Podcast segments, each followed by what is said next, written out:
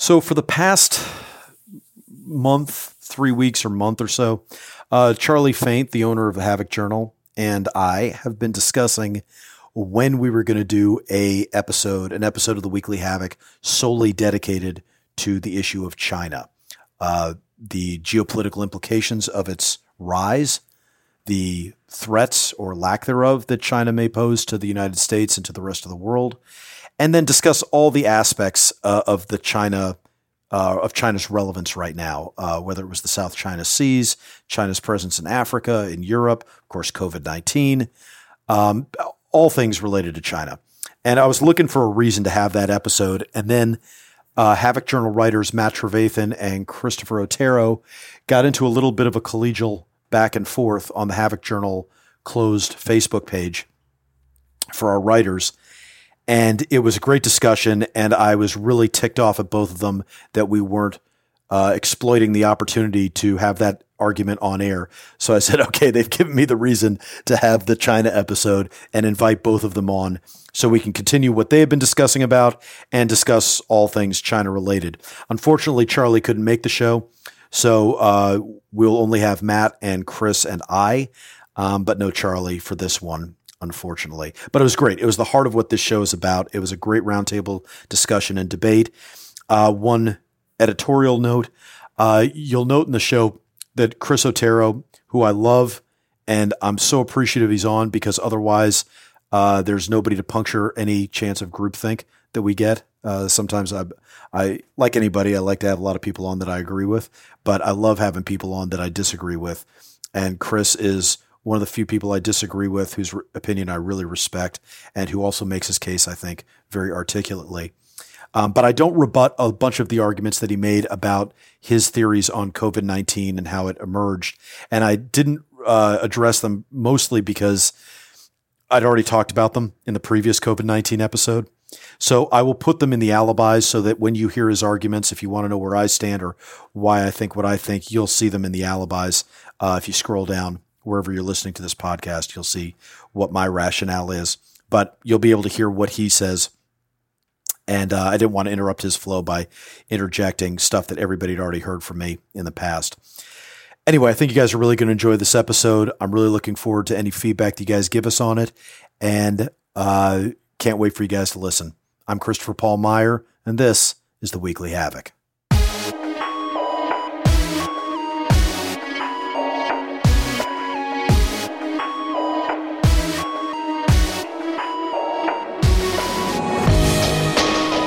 Welcome to this episode of the Weekly Havok, a roundtable discussion of the week's events by the staff and writers at Havok Journal. And this week, I don't have to add a caveat to that. We actually have a returning group of guests that really do embody the roundtable discussion of the week's events and our staff and writers at Havok Journal. So, no caveats. Uh, so, I'm very happy because we're right perfectly where our brand should be this week. Matt Trevathan is a Mercer graduate in computer science. He's a father of four. He's a world traveler. He's a photographer. He is also number 204 on Wikipedia's list of prolific inventors.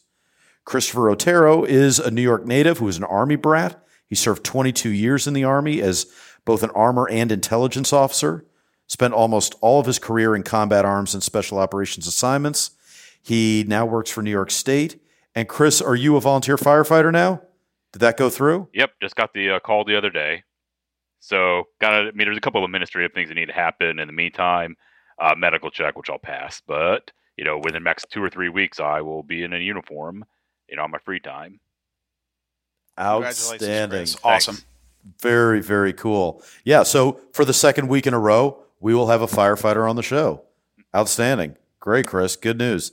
Um, I'm, I'm informally in my head I'm calling this episode a tribute to the Mercer Mafia, since Chris and Matt are both Mercer graduates, right? Is that fair? Yep. Yeah. Okay. Long time ago. well, if Charlie were here, then it would really feel like the Mercer Mafia as well. That's the we'd full really mafia in force at that point. We, we only have two of the three families on right now, but yes, uh, in- uh, that aside, it's two thirds of the Mercer Mafia are, is on, and we'll take it.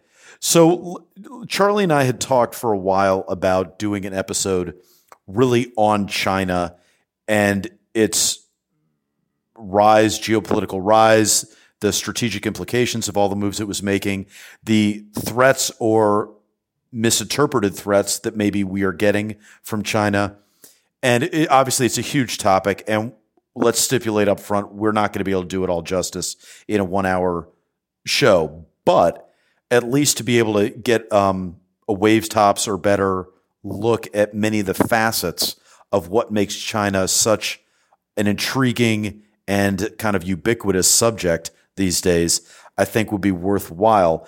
What specifically triggered my thoughts of why this week, why do we pick this week to actually do China? Uh, two things. First, Katherine Eban in Vanity Fair had written, I think it probably was about 10 days ago now, a uh, real breakthrough article called The Lab Leak Theory Inside the Fight to Uncover COVID 19's Origins. And it was just uh, stunning, shocking, appalling in many respects uh, uh, investigative journalism about uh, essentially an attempt to suppress the lab leak theory and the, while not endorsing it 100%, the certainly uh, shedding a lot of light on the effort to make sure that it was never discussed and never uh, given any sort of ratification by the intelligentsia. And that was uh, an incredibly important story that got an awful lot of coverage. So this is we're very much a lagging indicator to discuss anything about it right now. But I did want to mention it, and um, that kind of prompted me to think, hey, you know, we already had a COVID nineteen episode, but maybe we should mine a little bit more on China and then expand that out into a whole bunch of different aspects. And then, of course, uh, Matt and I again I was late to this as uh, as well, but Matt threw out on the uh, Havok Journal Facebook page. Uh, he just was kind of pontificating or, or, or, speculating off the top of his head about potential lab leaks and and and things like that. And uh, he and Chris had a good back and forth, a good collegial back and forth about uh, the ramifications. And I was like, ah, oh, how am I? How are we not capturing this conversation? Because this would be something that I think people would enjoy to hear, enjoy hearing. So those were kind of the genesis. And again, that's a starting point. That's not an ending point or an all encompassing left and right limits of what we want to talk about. But that was why we started this. So let me just kick it off and jump right to it.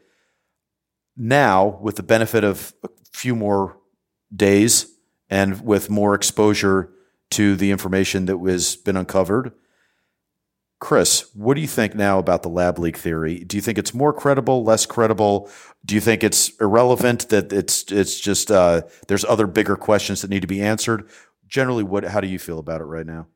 Uh, kind of complicated. I mean, on one hand, I'd like to just start off by saying that I think that the lab leak uh, theory is entirely plausible. It easily could have happened. I mean, obviously, you have the presence of a you know of a Chinese lab there uh, China doesn't really have a good history with some of its lab procedures and all that, and you know certainly from the product safety side of it. So it is possible, and I think that is a theory that should not be dismissed. And I think that President Biden has done the responsible thing and ordered an intelligence uh, review of that. I don't think it's really going to lead anywhere, to be honest with you, because in order to actually have you know, kind of definitive proof, you're going to have to have a lot more Chinese cooperation than what they're going to offer.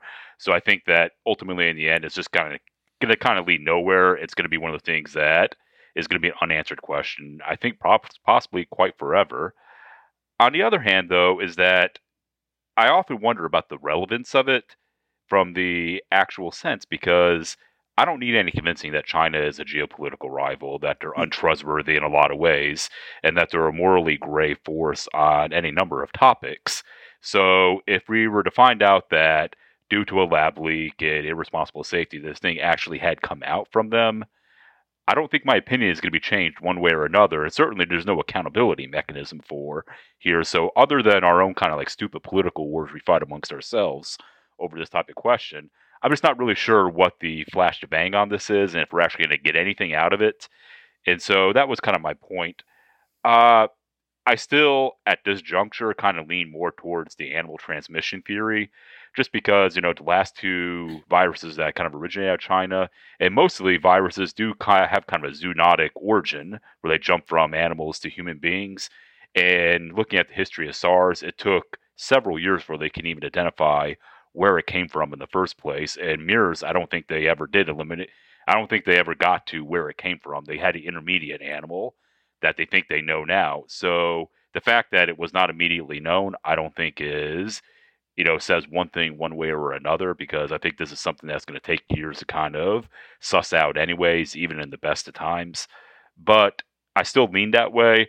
But certainly, I think that the rush to dismiss it out of hand, you know, probably should not have happened.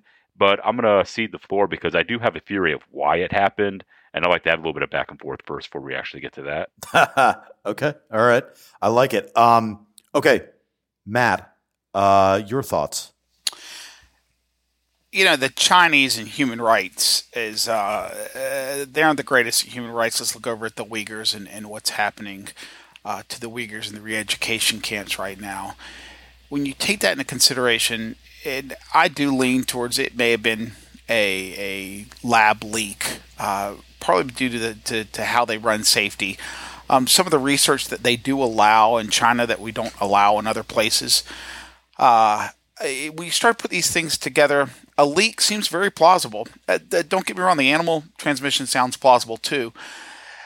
The ability for us to get damages from China that people are talking about, maybe we, we could get damages, is not going to come. China is a rising power, if not the the preeminent rising power.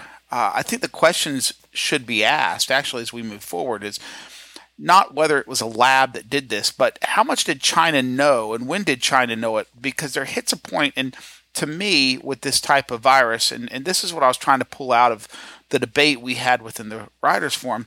I'm not a, necessarily a conspiracy theorist on did they release the lab as a weapon, but I do look at the fact that maybe once it was released, if you look at how they tried to control it and it had done economic damage to them, whether they saw this as a weapon to do economic damage to other com- countries.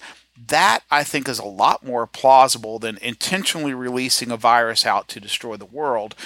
I think it's more plausible to say that there was a virus that got unleashed. They figured out some somewhat how to control it, and they thought if we're going to take economic damage from this, then others are going to do it also. And they've from that aspect, it's been very successful. On the last podcast that we had with you, I, I discussed. India and how India has really fallen from one of the top GDPs in Asia, uh, the number two GDP in Asia, to one of the lowest GDPs in Asia. I think they've damaged a lot of countries uh, looking at the reactions that we've had, including the United States, which you know our inflation numbers this week are showing as long as we keep printing money to help people with COVID, uh, the more that inflation is rising and the deeper in debt that we're going, and that really plays to China's hand. Um, whether China knew that or not, you know, is irrelevant. It, it's it's working out that way. Yeah, and it seems to me that uh, it, whether or not this was an intended issue that China intended to steer things the way they did. I think China certainly has made every effort to make sure that they don't receive the backlash of the cover up and kind of what we talked about last time uh, on this show when we talked about COVID was that there seemed to be two things, the crime and the cover up. A, how did the virus get into the public? And then B, why didn't we know about this sooner? And I think I, I, I I feel safe in saying I'm happy to be proven wrong if, if you guys feel differently. I think the cover up is pretty well established that China knew about this as early as October, November 2019. And, and even as late as December, they were saying there's no person to person transmission. And there were just consistent lies, consistent obfuscation, um, which we can all put under the umbrella of a cover up. To me, the issue of, of the, the crime, though, and I, I just want to throw this um, out to you again, Chris I think there is a lot of relevance in understanding why this happened for multiple reasons. One, I mean, if there's some ludicrously mustache twirlingly evil plot to do some sort of weaponization of a virus, okay, great. It would be important that we know that. But even on a more benign level, um, discussing whether or not gain of function research is a safe practice um, when gain of function research, we didn't talk about it last time that we discussed COVID, so I'll just briefly recap. But that is the act, the virology, uh, practice in virology that's been controversial in the past about amplifying the uh, dangers of a virus in order to study how to defeat a virus. Um, and obviously, leaks are incredibly damaging with that. It was, uh, I'm, I'm going to quote something. I think the virology community in 2011 had a major issue when there was a uh, scientist in Rotterdam who had genetically altered the swine or the avian influenza, the, the bird flu, to make it transmissible among ferrets, which made it genetically closer to humans than mice would have been. And that was a classic gain of function amplification. And the scientist proudly declared that he'd made one of the most dangerous viruses you could make. Obviously, that didn't leak and it didn't escape. And, you know, presumably some research was done, but it was very controversial at the time. And the virology communities had those debates ever since. So I think on a, as I say, on a more benign level, even dis- understanding where this virus came from and um, understanding that there seem to be very good reasons why this would occur in nature, but the amplification and this specific strain uh, may have occurred in a lab to do gain of function research, which now we also find out the U.S. help helped fund gain of function research. Again, it's not mustache twirlingly evil necessarily, but um, but I do think that finding out those causes is incredibly important. A to prevent things in the future, and B to make those have those ethical, scientifically ethical discussions in public, so people can have a little bit of transparency on what's being done to protect them. No.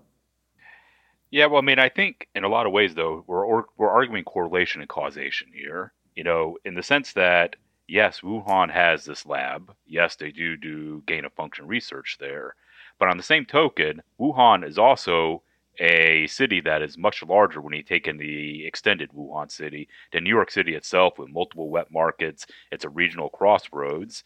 So all the conditions that you know that we basically are kind of saying could have led to a lab leak. Also, the other theory about hey, this is also quite easily could have been you know a natural phenomenon that occurred in their wet markets through you know large amounts of people with unsanitary conditions and wet markets. I mean, I think that that's easily as plausible as well. And so, to the original point that we talked about, where yes, I think that an investigation is in order. Yes, we should take a look into it. And I do agree with you. It's important to kind of understand where this is coming from, if not for, you know, political reasons, certainly for scientific reasons. You know, it'd be very good to know. But on the other hand, I mean, I think some people have already got their minds made up about this. Once again, kind of an extension of our political fight.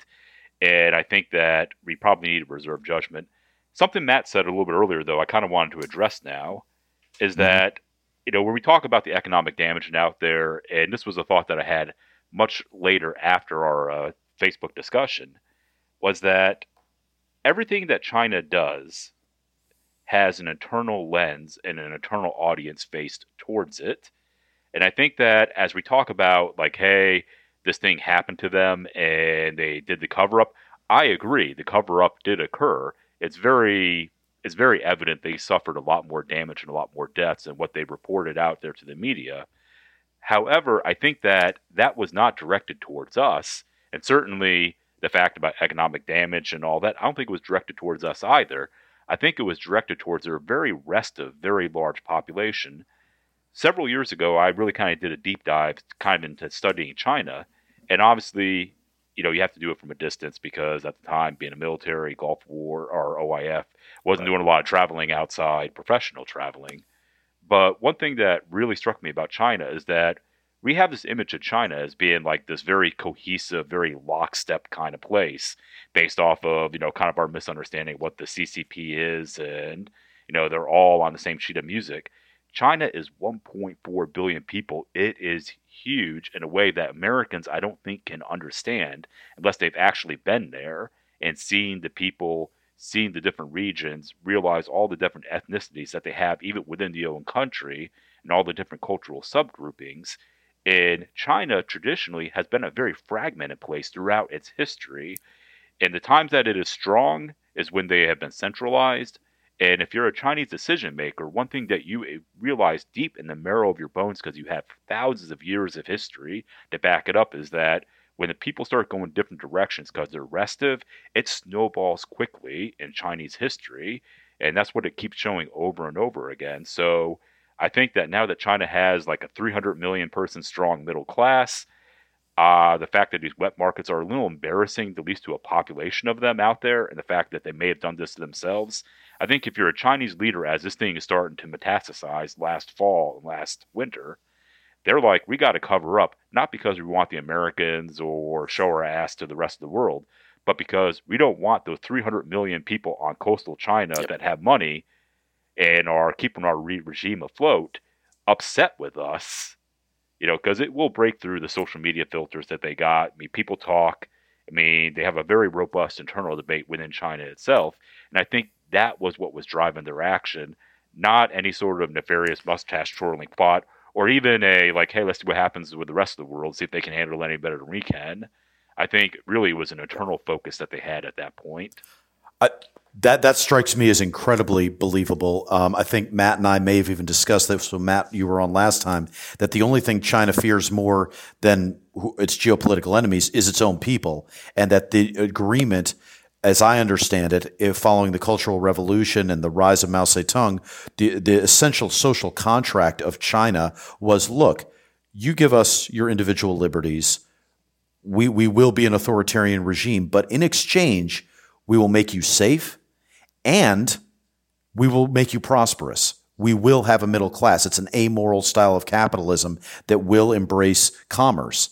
And that was kind of the agreement. And I could, uh, my, in, again, not an expert, but my instinct, Chris, is to agree with you 100% on that, that I think the Chinese government, when they're welding citizens of Wuhan into the building and trying to tamp down on the media and silence dissenting scientists and the, the first, the, quote unquote patient zero just disappears. Um, when all those things start to happen, I, to me, that looks like a, government that is terrified of its own people and and understands that it's not living up to its half of the social contract that they essentially have with their citizens. Matt, what do you think? So, um, first, I, I, I totally agree. There is an, an internal messaging here. You know, being in China and watching how they block off communication to the outside world. Is it perfect? To Chris's point, it's not. But they do a they do a great amount of messaging internal. To your other point, I think China has reached a point where I wouldn't call them communist uh, at all. I'm more of an authoritarian capitalist, maybe. But the idea of, of communism, when you see guys riding around in Ferraris and Lamborghinis in Guangzhou, uh, it's kind of left when you when you see that type of power, money, and influence. Look at Jack Ma as as a prime example of that. You know, one of the richest men in the world is in a quote unquote communist country. But also, but, sorry, sorry, Matt. Let me just interrupt. Did you see that article recently about Chinese millionaires and billionaires and the su- the suicides that happen among them that the death rate is I, I forget what it was, but I'll put it in the show notes. But it's like an astronomical death rate of anybody that achieves a certain degree of wealth in China, and I think that's an inter- I don't know enough to comment more about it than that, but I thought that was an interesting statistic that showed there's a price to pay for being rich there too. Well, if you want to look at it a non-suicide rate, look at at Ma recently, yeah. um, and his hand slaps by the government. I mean, that is that is the most visible billionaire in China. And they have done what they can to knock him off his pedestal because it doesn't follow the totalitarian regime yeah. that they have. They, they want to maintain power. Chris has a good point there.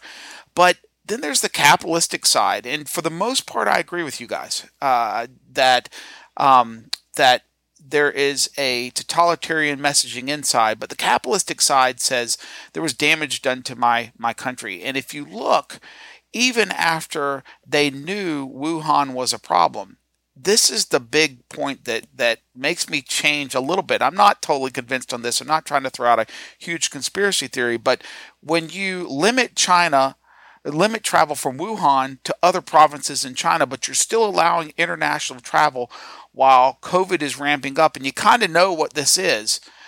Uh, that leads me to think that at some point, you know, China should have cut the valve off to the outside world, and they did not. And that's where the malice is there. And that's where someone can look at it from the outside, whether it's a correct, it's a conspiracy or the correct truth. Look at that from the outside and said, look, China should have shut that off. And that's how these conspiracies grow If it is a conspiracy, it's grown because of that type of information. If it's the truth, uh, there's a little bit of maliciousness in that, and and that we need to be aware of because it has weakened competition in Asia, it's weakened competition from the West, and China has really come out of this, as far as I can see, a lot better than everyone else. Yeah. And it's not because of the totalitarian. Uh, it's not because of the totalitarian. I can't say that right now. I'm with you. Thank you. I know. I got you. Control. It, it, there, there's another edge to that that I think at least needs to be explored. So my thought, and I want to throw this out to you, Chris, is that I think the number one kindling that lights a conspiracy theory is a lack of trust in institutions. The second people think that there are no trustworthy sources of information or they can't trust in institutions that they're supposed to trust, then people will start to hypothesize on their own. I, I liken it to being a, a if, if you know the pilot doesn't know how to fly the plane, then even though you're sitting in row 19E, you go, you know something, hey, I'll take a crack at it because clearly this guy doesn't know what he's doing. So to that end, when I look at both China and its attempts to tamp down the information flow, and then in our country, uh, and again, I'm referring specifically to the Vanity Fair article and, and the cases that she brought up in that piece. Um, that's where I think then the crazy starts to filter in. And I'm going to go one step further and say this is also why I think very surgical thinking and precision in our allegations, our accusations, and our what we consider to be facts is crucial. To paint with broad brushstrokes all it does is incur more conspiracy theories because we, are just invalidating. We're, even even if there's a kernel of truth behind it, um, we're invalidating so much nuance that we start to get into a whole communist, anti-communist, anti-anti-communist kind of uh, conundrum the way we had in the 1950s and 60s. So I throw that out there to you, Chris, uh, to do with as you see fit. But that's been my takeaway as far as the conspiracy theories go. Okay, well, I think I'm going to take this back a little bit. I mean, but first of all, I kind of want to say is that we can't ignore, at least within the context of the United States, I'm going to kind of shift the aperture to us for a minute as I kind of talk about it, is that, you know, we've gone through a long period of time where, at least in my perception, one side of the political equation has taken distrust as a, in government as an article of faith and promulgated that through its, you know, through its media outlets you know, whether it be online, in print, or whatever, to the point where it's actually kind of become something of an election platform that the government is ineffectual, the government is out to get you, and only I can will be the one that tells you the truth. And I think, you know, when you have a decade plus of that messaging, you've kind of set the conditions where, you know, regardless of whether you believe in the competency of an organization or not, you really don't. So I think that it's impossible, at least, to have the discussion about the United States and conspiracy theories and about all that without kind of bringing up that point. But let's put that to the side for a second. And let's go back to the beginning of the COVID epidemic because that is one thing that I think a lot that's being lost a lot in this conversation right now as we look back towards the beginning of it and start passing judgment about what people did and when they knew things and whatever is that think back to that February, March, April timeframe when this all kind of metastasized and all kind of came at once. I don't think I heard about COVID for the first time till like maybe January. I heard about a little bit of something that was going on over in China, but it really wasn't about mid February that really kind of entered into my consciousness that there was something out there that we needed to pay attention to. And the only reason that was even the case for me was that at the time I was working for a university that had some Chinese students, and that kind of came out through that.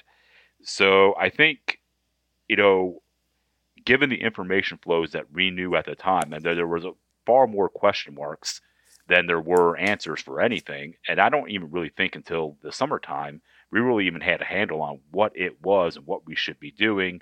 The public health guidance changed a lot. There was a travel ban, then there wasn't a travel ban, then there was a travel ban again.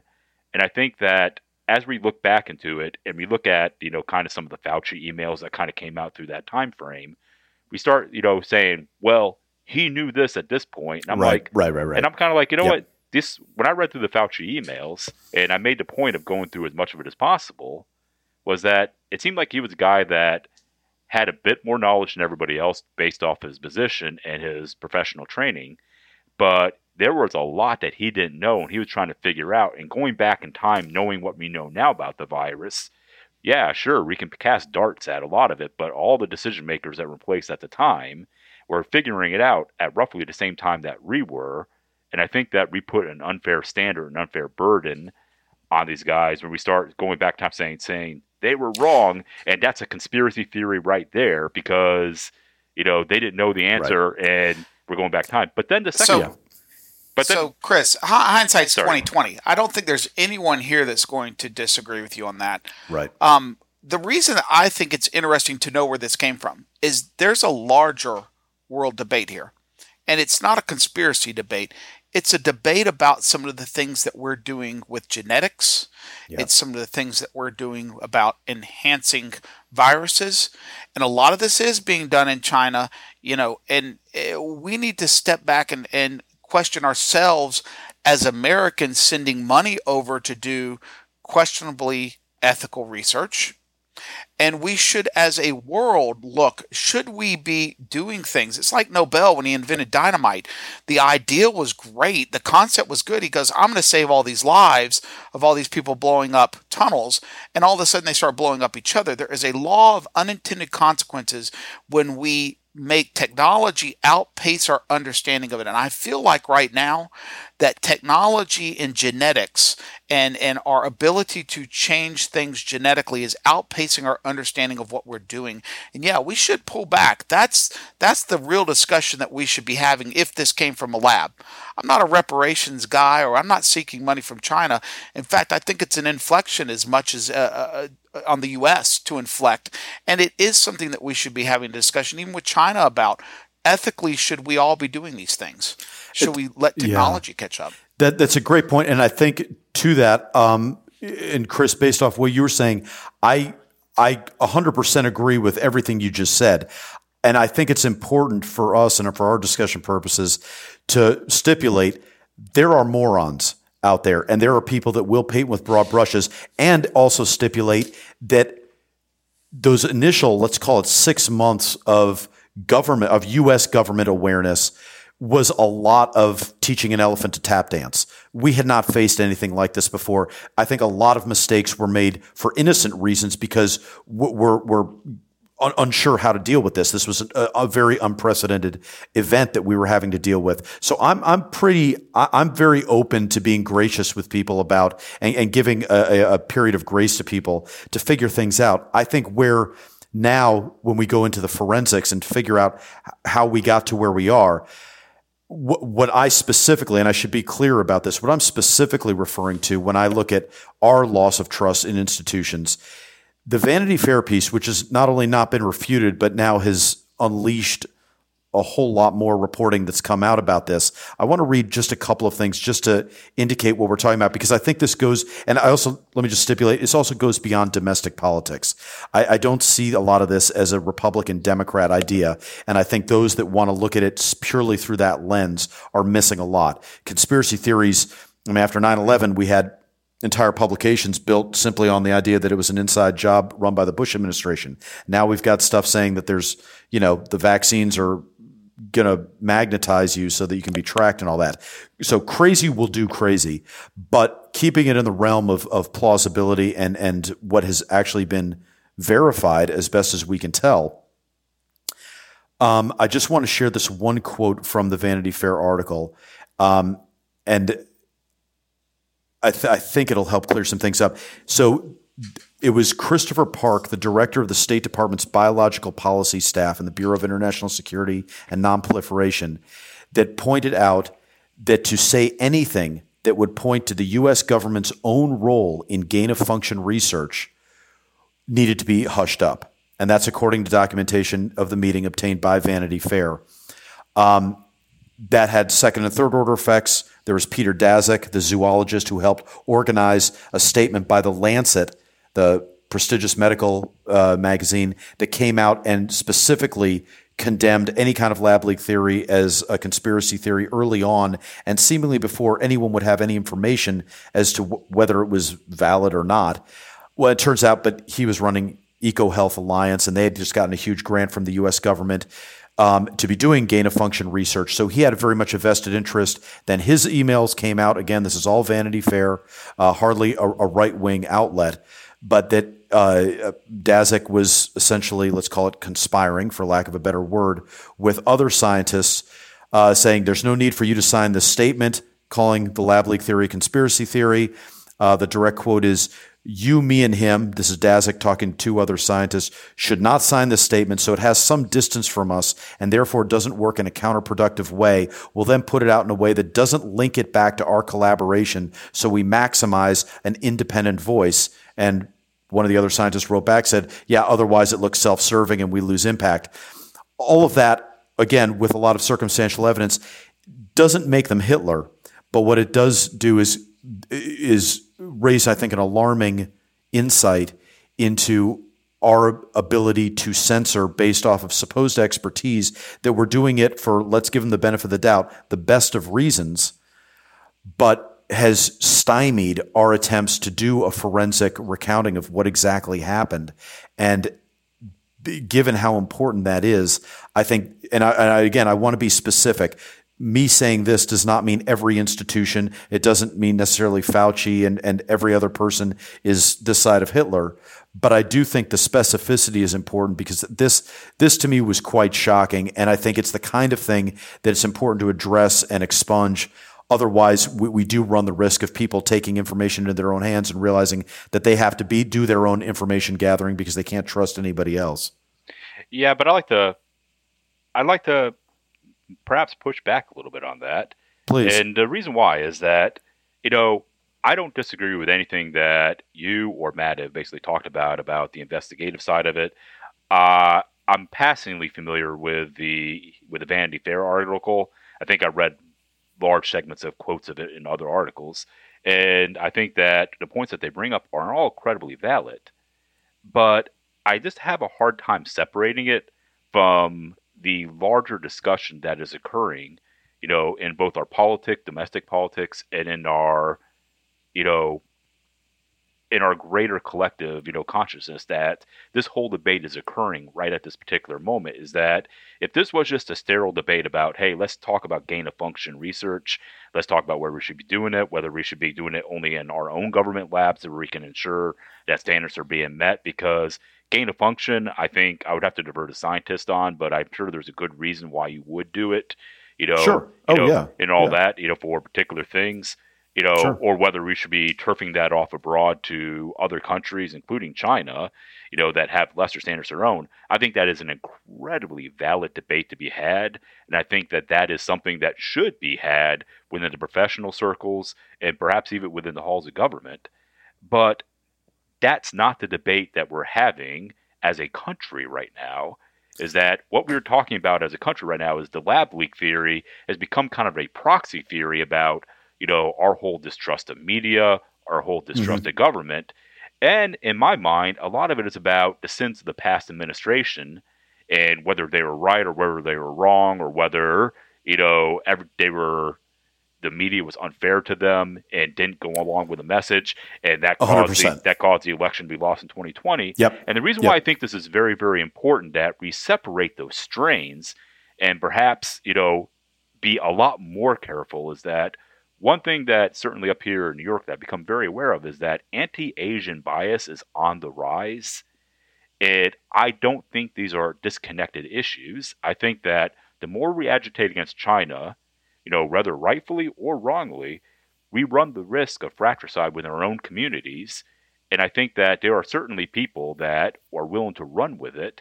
And as we see right now, hardly a day passes without some news report of some anti-Asian attack going on out, out going on out there in the country.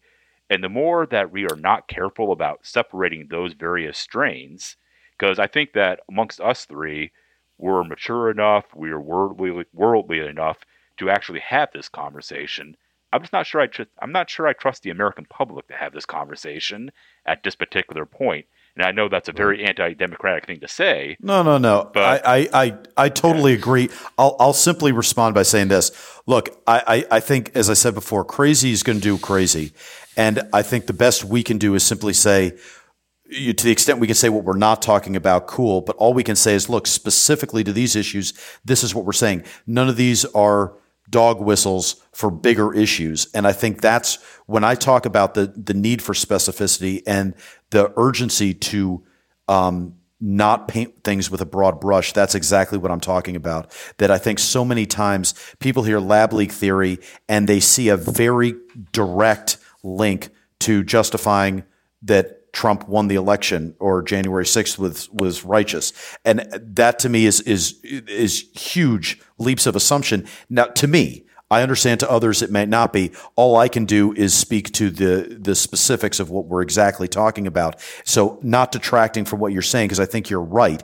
And this is I, I resent not what you're saying, but I resent deeply that this country has become so solipsistic that we have to look at everything through an MSNBC Fox News lens, and we don't have the ability to just look at an issue in a vacuum and say, well, hold on. In this case, this is specifically what we're talking about. The only other point I would make on the anti-Asian strain is, and I don't want to go too far down this rabbit hole, but I would just say uh, that's been something I've watched a lot. I, I would, you and I, Chris, will have you back on and we can do a full hour on the causes of that because I, am convinced that has more to do with defunding the police than it has to do with COVID. When you look at who exactly it is that's doing the attacks, the mentally ill people that are attacking Asian Americans in the inner city, that to me does not sound like uh, Fox viewers that are necessarily going, aha, it's a lab leak. But we can have that that debate later before we go too far afield.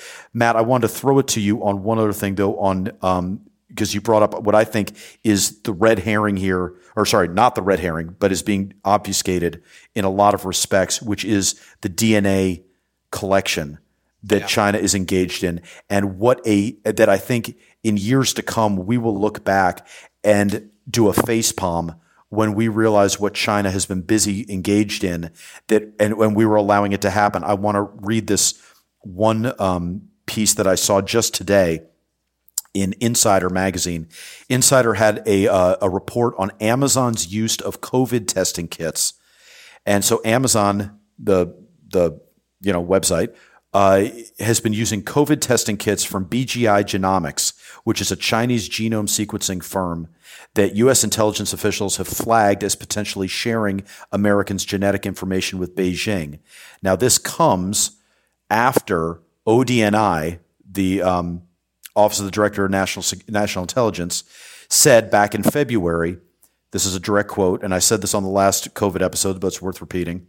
This is the direct quote. For years, the People's Republic of China has collected large healthcare data sets from the U.S. and nations around the globe through both legal and illegal means for purposes only it can control. While no one begrudges a nation conducting research to improve medical treatments, the PRC's mass collection of DNA at home has helped to carry out human rights abuses against domestic minority groups and support state surveillance. The PRC's collection of healthcare data from America poses equally serious risks not only to the privacy of Americans, but also to the economic and national security of the U.S.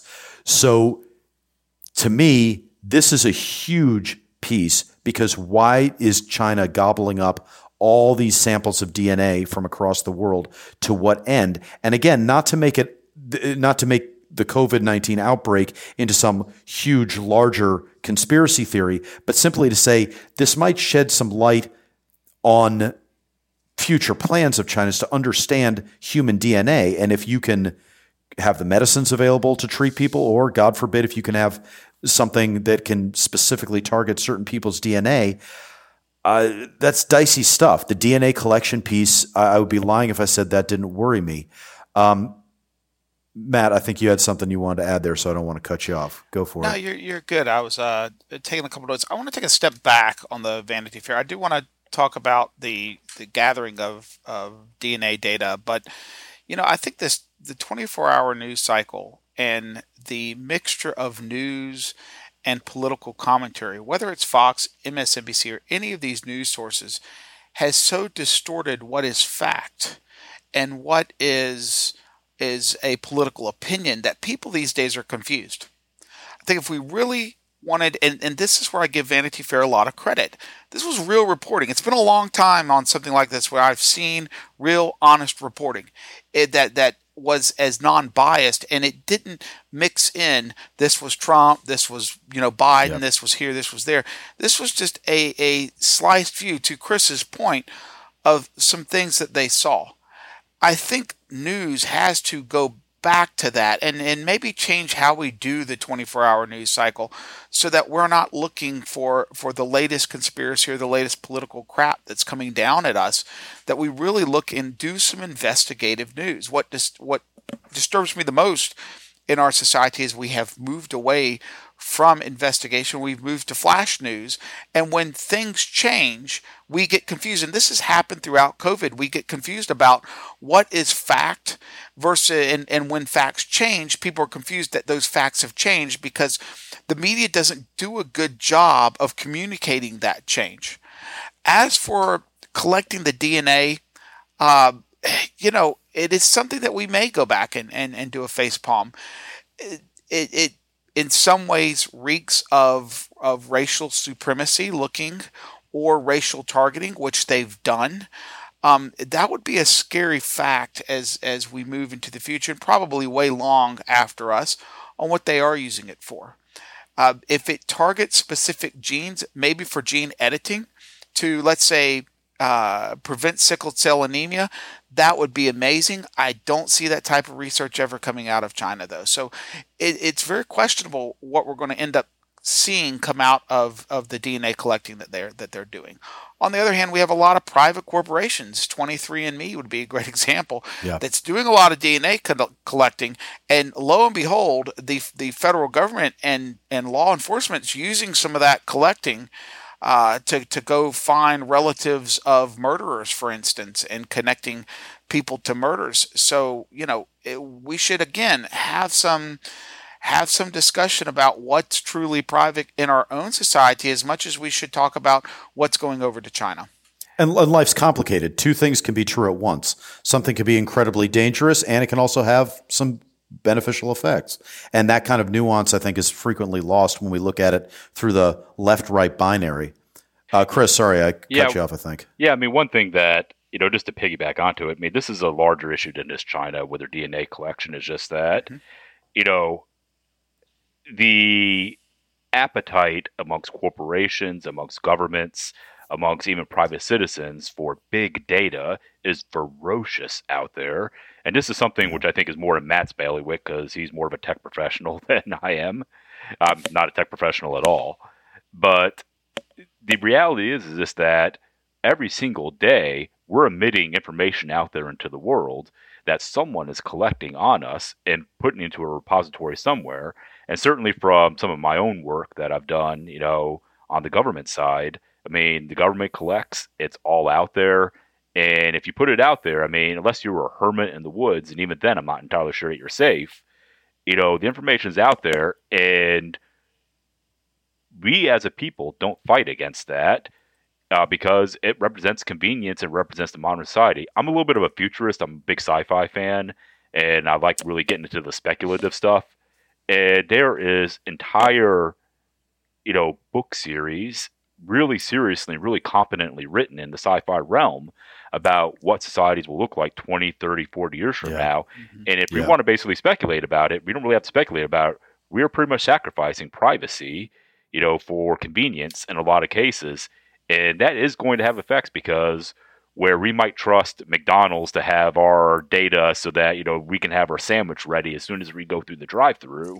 I mean, that data can be used for other people and repurposed for other things. And I think with China, I don't necessarily think that it's a nefarious, you know, they want to gene edit us out of existence kind of, you know, thing. I think actually their ability to collect data is more of a surveillance, counter espionage thing that, you know, we can, you know, get better handle upon our people and we can better protect ourselves from foreign threats and foreign infiltrators. I mean, that's a recurring theme you see throughout Chinese history and Chinese, you know, political messaging in general. I think that is, you know, more along the lines of what they do. Or they just might be collecting it just to have it. I mean, who knows when it might become useful sometime in the future. And I think that our own government does the same thing too, is that, you know, hey, let's collect it. And if it never is useful, then hey, you know, it never is, but maybe we can find a use for it.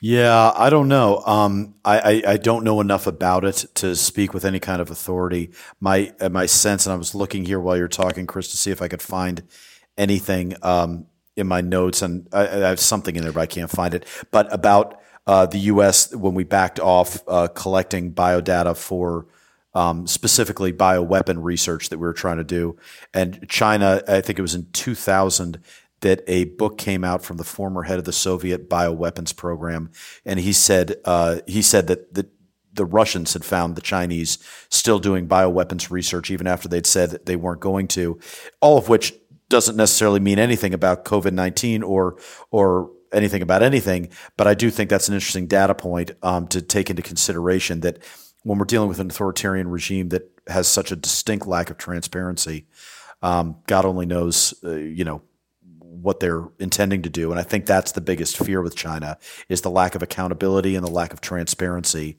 when we're dealing with something that it, eh, we saw with COVID. God only knows what that means when it's something more malevolent. Right. I mean, I think there's also a flip side of it. I mean, let's put our China hats on for a second. Let's put ourselves in the, you know, in the role of Chinese decision makers. What is the incentive for them to be more transparent?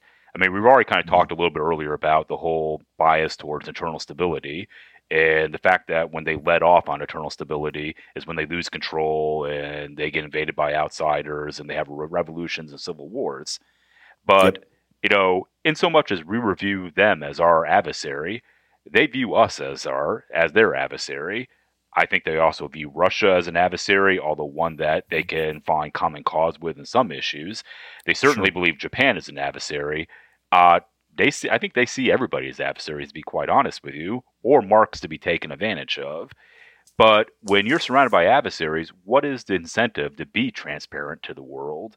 You know, right now, could they let you know the WHO in there and go open kimono on everything that they have? I guess, but what's the positive about that? Because if the WHO finds that it was a lab leak theory, now they're discredited. If they find that, you know, if WHO finds that there is nothing there, well, it's not going to convince a certain segment of our own population, anyways. And there's still going to be, you know, it's still always going to be out there that they were responsible for this and this came from their country. So therefore, they're at fault. So if you're a Chinese decision maker, don't even risk it. Don't even let them in in the first place. A hundred percent, a hundred percent, and and that's the danger of authoritarianism, right? Is that there's no accountability. Oh, because you could similarly say, what's our incentive to be transparent? And our incentive is that the people demand it, whether it's because of political parties or what have you. But we let the world in, and as a result, we do have to hold ourselves accountable. When you refuse to do that, then you've just kind of changed the game, and you can stonewall as long as you're able to financially support yourself, which China is. Chris, uh, the the other piece of this is is it works in the U.S. interest right now, as authoritarian as uh, China is. The the last thing we'd want to see is a China collapse because of the distrust. So it, it doesn't work in our interest to go back and and change the narrative either. Uh, I think that's part of the danger here. Um, I took a note and I can't read my own notes this morning. This is me uh, this is me getting old. I, I got it. so I have a friend of mine. I, I, took a note on this. I have a friend of mine who came. I've got a number of them, but one in particular, we had a lot of discussions about Tiananmen Square because he was in Tiananmen Square and he was put in a factory for a number of years. And when he finally made his way out of China, came to the United States, very bright guy. But even when he came to the U.S., he saw the need, especially in China, for very strong government. He did not leave China mm. because of lack of strong government. He was a firm believer. What he wanted was more freedom of speech, more human rights, and that's what they were marching for. But even a lot of the Chinese citizens that left, that were part of, of that uprising, still believed in a very strong central government uh, because of, of Chris's reason. In fact, he pointed that out that if you look at the foundation of the republic when it formed, he said it was too weak. It couldn't control China. So even the Chinese uh, citizen realizes that there there needs to be a strong central government to control that many people. So I'm going to ask, as I seem to do every week, I'm going to ask you guys each an, a very unfair question, since we're already at uh, almost an hour ish on this. Chris, what do we do about China? Uh, now, I'm going to give a, a, bunch of options, and, and which you can either use to think of an answer or take one of the ones I'm going to throw out here. These are some of the popular things that are kind of being tossed around among, um, I think, more knowledgeable people, but I think they're interesting as a starting point. So there's some that say, well, we need to engage Taiwan more. There's some that say we need to engage Japan more and build Japan up and, and let it go and let it become the uh, the strong man of the Pacific Rim again. There are some that say, uh, well, look, let's just do some PR stuff initially. Let's just boycott the Olympics. Let's not give uh, give uh, China the platform and, and, give them more international goodwill. There's some people that have said, hey, there should be a border tax on carbon content of Chinese exports. Let's just hit them economically a little bit. Uh, that's appealing to both environmentalists and to China hawks. One of the pieces that we haven't even gotten into yet was is China is by far the biggest environmental offender on the planet. Yet no one ever seems to boycott China or protest China or do anything about them. So maybe a border tax on carbon content might be a way to go. Or is there something else? Again, an unfair question, but what do you think? I think that my viewing on China is that they may be stuck in the middle power trap and that they will grow old before they grow powerful. Now, just for our viewer, for our listeners, the middle power trap is this theory that's out there. It's been called a couple different things out there. But the middle power trap is that to get from a developing country to a fairly coherent, you know, even economically robust middle power is actually not that hard. I mean, you build up your education, you you know, you invest in key industry in some ways, you take advantage of your natural resources responsibly, you can actually get to middle power status pretty quickly. But to ascend to great power status, there is a lot more that goes into it. And in some cases, it's accident of history. In some cases, it's a massive advantage that you might have in one particular area or whatever. But the thing is that China has a lot of problems that are facing it.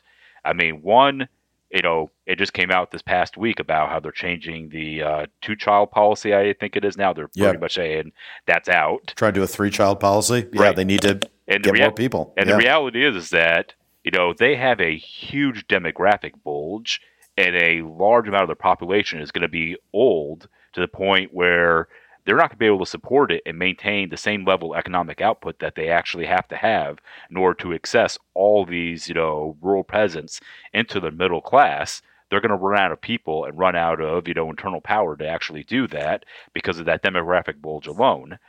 Uh, they are a highly inefficient economy in the sense of, you know, a lot of their state, you know, planned industries have just kept on building capacity that they do not use and represents a sunk resource.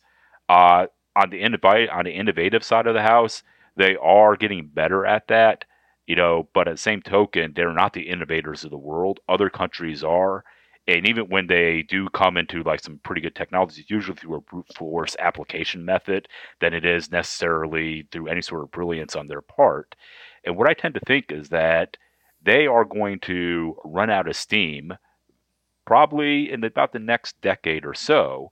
And in that case, they're going to become very dangerous for a period of time because at some point they're going to recognize that, hey, look, we have a number of problems that we have to deal with. And if we want to keep expanding, you know, we're going to have to be a lot more aggressive than what they are.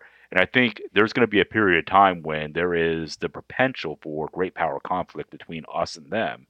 And we're going to have to manage that by being bigger and stronger than them and I don't think we do that by basically making ourselves stronger. I think we do that through the multilateral alliances that we have out there. Because, and this is the thing that I don't think a lot of Americans really want to hear, particularly folks that are like all America first and all, is that we're not powerful enough to take China by ourselves. you know, we might be able to fight like a sea air war beyond the first island chain. We might be able to do something about that there. But if China wants to dominate their neighborhood, there's not a lot we can do by ourselves to prevent that. The only way we basically contain them on the world stage is through building our alliances with Japan, Australia, India, Europe. Mm-hmm. I'm just kind of boxing them in. And that's where I think the last four years, in a lot of ways, was a lost opportunity. Was that multilateralism is going to be what we're going to need to do in order to, you know, in order to contain them through that dangerous period of time that I think is going to be the next 10 years or so. And once they're past that, then I'm a big proponent of engagement because the way you basically make China, you know, less dangerous is by so integrating them into the world economy and in re, so integrating them into the community of nations that the cost for them to act outside of that is too great. And I'm going to be honest with you, I advocate the same solution for Cuba. I advocate the same solution for Iran is that maybe the counterintuitive way is to embrace them and bring them into the fold. However, I don't think China is going to be ready for that for at least a decade or so because I think they're going to have to rise then start to you know kind of hover there in the middle and then start to have mm-hmm. those problems overtake them before I think that you know culturally, psychologically, whatever they're going to be ready for that kind of outreach. So it sounds like we're going to call you George Kennan the second, and this is containment two, right? This is the new containment policy. Yep. Is that essentially what we're talking about? Okay. Contain, I, I, interesting. Contain them and eventually embrace them. Mm-hmm. Okay. Okay. Interesting. Matt, what do you think? So, first, I, I think Chris is right in the stance that uh, wars are not won by individual countries, especially modern war. If you look at the Cold War, for instance, uh, it was it was the conglomeration of NATO. Yes, the the U.S. led the way, but there were a lot of allies that did their part to make sure that we didn't fire a nuclear missile or, or go right. to war with Russia during right. that time. Same thing in World War One and World War Two. Uh, nobody won alone. One of the strengths. Well, hey, United, let me just hit, sorry to interrupt, Matt, but I mean, hey, we needed a coalition of the willing to go into Iraq. Bingo. I mean, you know, we don't do anything alone. That's right. One one of the one of the powers that the United States has always had is the ability to work with other countries to build coalitions to do things and I think uh, that's what we have to get back to. Um, I th- I'm not sure China is going to to burn itself out. I do see structural change happening in China. I see uh, Chinese moving out of China to places like Malaysia or Cambodia. Um, I do see information as as hard as that government tries to keep it out, continue to seep in. If you if you go look at IP that's created outside, it still seeps inside of China. And a great example of that are apps for your phones uh, mm-hmm. that you can't get outside of China. The Chinese man have everything on their phone that I have on mine. It's just not government sanctioned. So information will continue to bleed in. There's not a way to stop it, and continuing to open up like that is important. But the other thing to realize, China has a few billion people. And China is working on building coalitions also. They're making investments in Africa, they're making investments in South America. Uh, and some of these have backfired on them. If you look at Chile uh, and, giving the mm-hmm. COVID virus, the COVID vaccine to to Chile, uh, Chile thought this was a great deal until people started coming down with COVID. Didn't work, um, right? Right. Yeah. So so China is kind of in in its own way uh, its own set of allies because of the sheer population. So we need to have a delicate hand uh, in a lot of cases, but but we need to be honest with them in many cases too. So it, there's a balancing act I think we will have um, over the next few decades with dealing with China, and I, I do believe that having strong allies, uh, whether it's it's Japan, especially India. Um, uh, in, in Singapore, uh, controlling shipping lanes in the South China Sea, uh, Australia, uh, the Philippines. Um, uh, those are going to be strong allies there, but from a trade reach, we should also look at our own investments in, in countries in a positive way, like in Africa or mm-hmm. like our own brethren in South America, where you know they're building huge um, stadiums like in Costa Rica to to gain goodwill. So there, there's definitely a balancing act here, but a coalition is definitely needed. However, we proceed. So I'll end, I think, our China piece on this just because I, I spent a decent amount of time diving into it because I'm confused about it. The environment. So China depends who you look at, but generally speaking, China uh, is not only by far the worst polluter and, and, and the most environmentally damaging country on the globe, but it's number one by at least 100% more than number two. If you consider number two India or if you consider it the U.S., it, it, it more than doubles whatever offenses India or the U.S. has. Why hasn't that caught fire? Why isn't that more of a driving impetus in the global conversation? That to me would be something that could unite – I mean, if you're going to look at it through an American political lens, it would unite the left and the right. But if you're looking at it in a geopolitical uh, lens, it unites second world, third world, first world concerns. Uh, it, it, seems like that's something that people could rally around and demand better from China. Why hasn't that happened? Chris, again, an unfair question, but what do you think? Uh, yeah, you know, a couple years ago, actually not a couple years ago, last year, I end up reading a little bit more about this topic. And what's very interesting is that there are certain countries that are doing some incredibly innovative things on the environmental front. And strangely enough, China is one of them. You know, they have a obviously they have like a huge addiction to coal because there's all sorts of coal in China. And that's still their primary, you know, source of power. But in some of the other fields of sustainability, they actually are fairly advanced you know, out there. So I think that that is one thing that can't be lost in the conversation.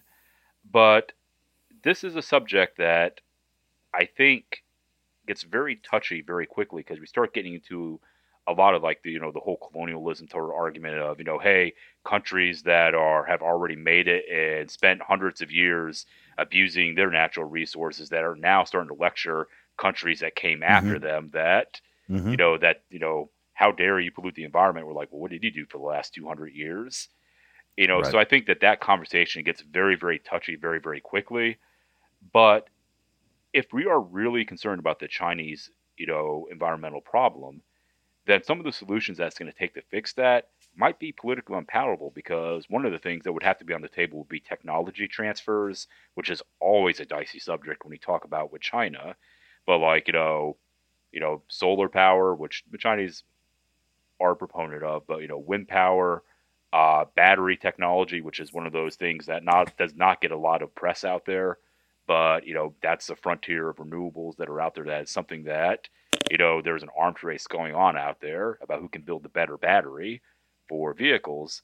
Uh, some of the power technology, even some of the nuclear stuff. I mean, I think nuclear power is going to eventually make something of a comeback as well you know, because yeah, it's gonna, I think so. Because it's going to kind of have right. to. It's going to kind of have to be. It has to. You yeah, know, and right. so what I think is that, you know, those are going to kind of be the things that if we are serious about helping China address that environmental thing as a world community, that those are the type of conversations that are going to have to take place.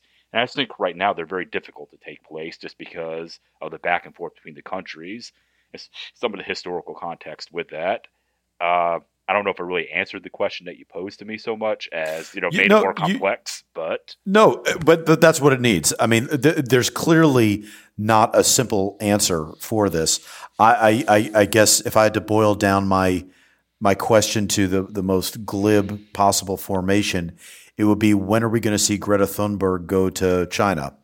Um, you know, it's one thing to lecture, you know, Scandinavia, Europe, and the U.S., but China's our number the number one target, so I, I I would think that that could be a unifying battle cry across the whole political spectrum um, to get behind. But I mean, Chris, you did a great job of bringing out the nuances involved in that. But I'll be, but I'll add one more additional complication. When's Greta Thunberg going to go to India?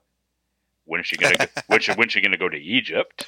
Uh, when's she totally. going to? totally. go to Turkey or Iraq? I mean, I spent 18 totally. months. I spent 18 months on a deployment next to the Northern Oil Company in uh, northern Iraq. You know, being doused with like yellow sulfur dunes every day, blowing that stuff into our face. And we all had walking pneumonia out of it. Yeah. You know, yeah. So I think that there is and I think one of the reasons why that doesn't happen is that it feels a little gratuitous in some ways, being from one of the comfortable first world countries, mm-hmm. lecturing a country that can't even feed its own citizens. You know, yep. like saying, yep. "Hey, you can't have this power because it's bad for you and it's bad for the environment." You know, so that conversation writ large has to happen in the world community about, "Hey, there's going to have to be some technology transfers, not just to China, but to everybody." and it's not going to be we're going to sell it to you it might have to be it's going to be gifted to you you know for the betterment and the good of all humanity and mankind and until we're ready to have that level of discussion and have that level of openness and that level of you know hey we may have to go down some of those you know, roads of solutions rather than having the same stupid debates we have about climate change about whether it's real or not or where how much of it is really man-made or not i think at this point that's irrelevant what is relevant is that if we want to address those other things, it's not just China.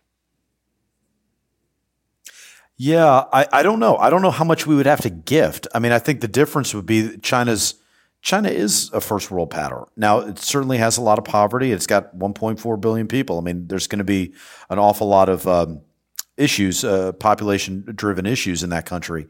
That said, they certainly have the infrastructure to be able to do more environmentally friendly practices um, without anyone in the international community's help. Uh, but I think I think when you're an authoritarian regime, you are kind of impervious to shame, and that's something that the West is. We are nothing if not happy to be shamed. So um, we're we're more prone maybe to it. Matt, what do you think? Couple things. Um, first, I, I think uh, we probably have a couple Eagle Scouts on here if if it serves me well, but we learn you learn Boy Scouts to be a good steward of your environment. It's not about climate change. It's not about whether things are getting hotter or colder. It's just about leaving things at least as good as you went into them. And uh, internally, the U.S. has to always be introspective on this. You can't go knock on someone else's door till you've knocked on your own. Um, mm-hmm. And there's some painful decisions that need to be made here. Going to China, going to India, looking at some of these other uh, places around the world, it we're here. We became first world. India is still struggling with coal. Um, uh, India, as a standards country, uh, is kind of scary when they're developing something like nuclear energy because the the level of standards just aren't there. Uh, that they that they are in the U.S. and in Europe. You know, if you look at France, France, what 60, 70 percent is uh, maybe even higher, because uh, I'm doing this off of uh, just my mind right now, is nuclear energy. Yep. Yep. The last time the U.S. built a nuclear reactor uh, was years ago. The, the most recent, we just fired up a program and realized we have no internal knowledge yeah. anymore. We had to bring in Japanese to teach us how to build nuclear reactors again. Uh, and it's it, the price tag has gone through the roof because we don't have the knowledge in Georgia. So uh, we had to clean some of our house. Um, again, we need to look at things like the Paris Peace Accords. I was not for them because it didn't hold anyone to anything. Right. Let's let's get real, right. people. There are no teeth. You want to hold some standards. Mm. I'm willing to take teeth as an American if the if the Chinese and, and the Indians and other countries are willing to actually put teeth, not voluntary pledges. And that was my fundamental problem with the Paris Accords was that this was something where everyone made a pledge and of course, we're going to try to do our best to live up to it. But there was no bite for China or India or Iraq or any other country um, that's struggling with power consumption and with pollution on on uh, making them a better place to live. Yeah, uh, environmentally. Largely symbolic. Um, I wish we could do more, guys. Uh, I've held you guys for uh, the whole hour, and um, man, there, there's so much more to talk about. We, we got to barely scratch the surface of what we want to do. I think that was a great talk though, and I really appreciate it. That, um, yeah, it's complex. And I think to double back to what Chris had brought up earlier, um, good on us because I think two things can be true at once. I think the things we're talking about have so much nuance that that needs to be fully developed and it can't just be looked at in the, in this in, in, what Americans so often these days like to look at things through, which is just that simple domestic binary lens. And um, so good on us, guys. That was fun. So, Chris, one one more thing here is is if you look at the three of us, I I know um, where my political leanings are not the same as Christopher Otero's. We've spent an hour on a phone call uh, or an hour on a on a podcast talking about things and agreeing for the most part on a lot of things yeah. on guys on two different sides of the political spectrum. This is why we need to change how we talk in America and what we're talking about and, and take the politics out and talk about the real problems. And you'll find a lot of Americans are more on the same page than what our political elite think they are. Yeah, you just can't monetize it. Nuance yeah. is tough to monetize. yeah, that's right. Um, okay, uh, Matt, talk to me about Hope for Today.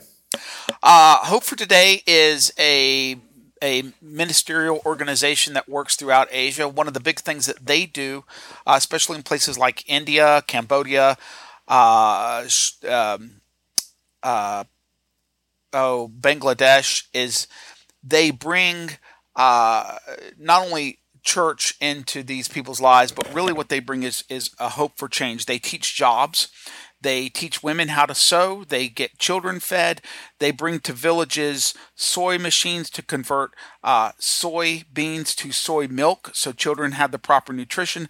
They run multiple orphanages, and I've been to a lot of these orphanages while I've been in India to take kids who have become orphans, give them a home, and give them an education, which um, Chris, from the last podcast, you know I'm really, really big on uh, education as being a way out of poverty, and these guys take a big hand in educating some of these kids that would just be lost otherwise. Yeah, and that's a hugely. I know you talked about them last time, and um, I went to the website. It, it's it's incredible work to to look at.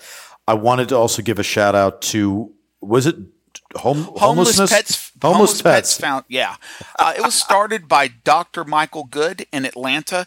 He's opened up homeless pets clubs around the United States, and what they do is they they find these pets that need to be adopted. They help kids to start adoption programs. He also runs an underground railroad for pets that are in uh, in states where they're going to permit euthanization and moves those pets to owners in other states uh, through funds that are, are donated to uh, to homeless pets and to the homeless pets underground.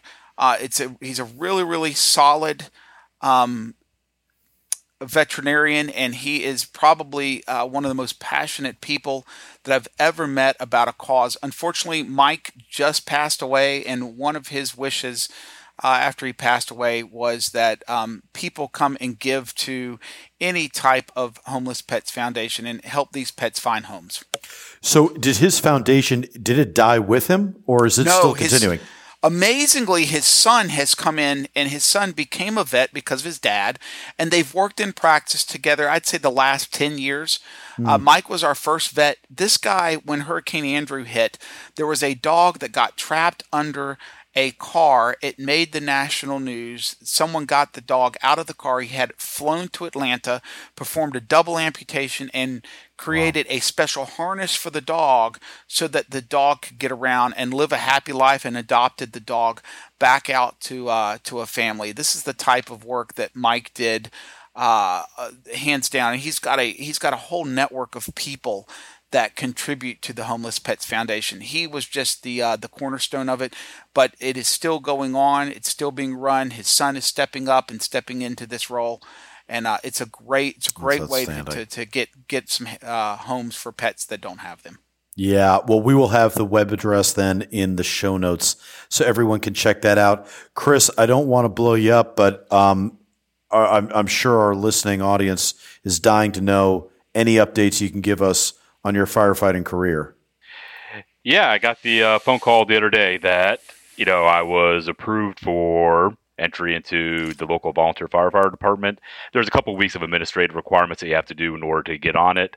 Uh, I'm actually not going to go to the firefighter training into the fall. Looks like, but in the meantime, one thing that I, they're talking to me about is that you know you get into the department immediately because there's a ton of activities that occur in and around sites that you don't necessarily have to be firefighting trained. Right. I mean, it ranges right. from directing traffic to sweeping up the glass that's on the road at traffic accident sites. There is a thousand and one things that actually have to happen, and then of course there's some OJT that goes on, you know, for the department. So by the end of the month, I'll be in uniform, and it'll be something I'll do a couple nights a week, and I'm looking forward to it. But just to reiterate from the last, if you didn't hear the last episode, uh, volunteer firefighting is something that is, you know, not widely understood by the population out there because most people, when they think firefighting, they think of the professional firefighters that are out there, and but they're only about thirty percent of the departments that are out there in part of the country. 70% of firefighters are volunteers that do it one, two, three nights a week, maybe one day on the weekend. They respond to the calls, and for the most part, it's uncompensated work. I mean, there are some benefits and there's some tax stuff you might be able to get from it, but no one does it for those things. Mean, they do it as part of, you know, to be part of the community. And one thing, this is a personal bias of mine, is that I think that Americans have lost their sense, their civic selves. I think, Yeah. you know, their Yeah. attachment to their local communities, and I think we've become so kind of, you know, staying in our houses and glued to our phones, and you know, not willing to put skin into the game. That I think that things like volunteer fire departments, Rotary clubs, uh, some of the church organizations that are out there. I mean, those civic participation things, I think, made this country great. And I think the Yeah. fact that, you know, not so many, not a lot of people get involved in those things is kind of a bad sign. So, you know, for me, I looked at, you know, I got out of the army. I had been not done anything for the last two years. And for me, I was like, it's time to get back into the game if I'm going to pontificate on my post and in my blogs and on podcast about, you know, the civic health of the country. Well, God darn, it, gosh darn it, get in there and you know take part, Yeah. put some civic skin in the game. So, you know, It's a, it's a great point, and I, I know we keep circling back to Chris what you brought out before about you know how everything seems to devolve into a, a, a national political binary, and I, I I couldn't agree more. I think this country is funky. We have local governments. We have we're we're federalist. You know, we've got these crazy individual communities that can be totally different from each other, and that's the beauty of the country that we're not all creating the same societies, or we or we don't uh, uh, aspire to create all the same societies. And one of the worst things I think of our political polarization is that everybody picks one of two teams, and now everything has to line up based off some federal level um, political formation that is just not germane to most people's day to day experience. And getting involved in your local uh, community and finding opportunities to actually contribute to others outside of politics and certainly outside of anything that has to do with national exposure and national level issues. I, I think is incredibly healthy, and, and I couldn't agree more. I think that's missing because we got to be able to we got to be able to like the people that we're around and help the people that we're around. And I I think we're probably all in agreement that a couple days a week of volunteer firefighting goes a hell of a lot further than 400 hours a month of tweeting and you know blogging and even God forbid podcasting. Right. Well, So, also to yeah. keep also to keep it on brand for Havok Journal. I mean, you know, we are a veteran focused kind of organization. Um, you know, a lot of veterans out there are just adrift. I mean, they leave the service Yeah. whether they spent four years or whether they spent twenty years in. They get out there and they're looking for their place into the world and where they fit in. And it's not it's not I'm not even going to go into the whole adventure junkie thing, but just you know rejoined up because something in us wanted to belong to something for whatever reason. And I think that something like volunteer firefighting, getting involved into your, you know, civic, you know, kind of greater thing out there is a good substitute for what we lost when we left. Yeah, 100%. 100%. Listen, Matt, Chris, thank you guys both for being here. Absolute pleasure. Thanks, Chris. Thanks, Chris. Yep. Thanks, gentlemen. It was great. So, to everyone else, uh, subscribe if you haven't already. If you're on iTunes, a five star review is always welcome. The show notes, we will have plenty of them. We referenced a lot of different topics, uh, a lot of different aspects of the China piece. Uh, a lot of little, a lot of homework for me to do to go through and find all the show notes that we have to reference, but they will be there wherever you're listening to this podcast. Scroll down and you will see the show notes, or you can find them at theweeklyhavok.podbean.com, or you can find them in my accompanying article on Havok Journal, which was posted on Tuesday, the day that this podcast episode is released. So please check those out. We'll also have alibis for anything that generally I misstated or misremembered or needed more context or what have you. Um, offer always is extended to our guests as well, but generally I'm the only one that uh, brain farts or misstates things to the point that I have to write something up to cover my ass after. As always, thank you to our producer, Mike Neal. I'm Christopher Paul Meyer. My thanks again to Matt Trevathan and Christopher Otero, and we will see you next time for the Weekly Havok.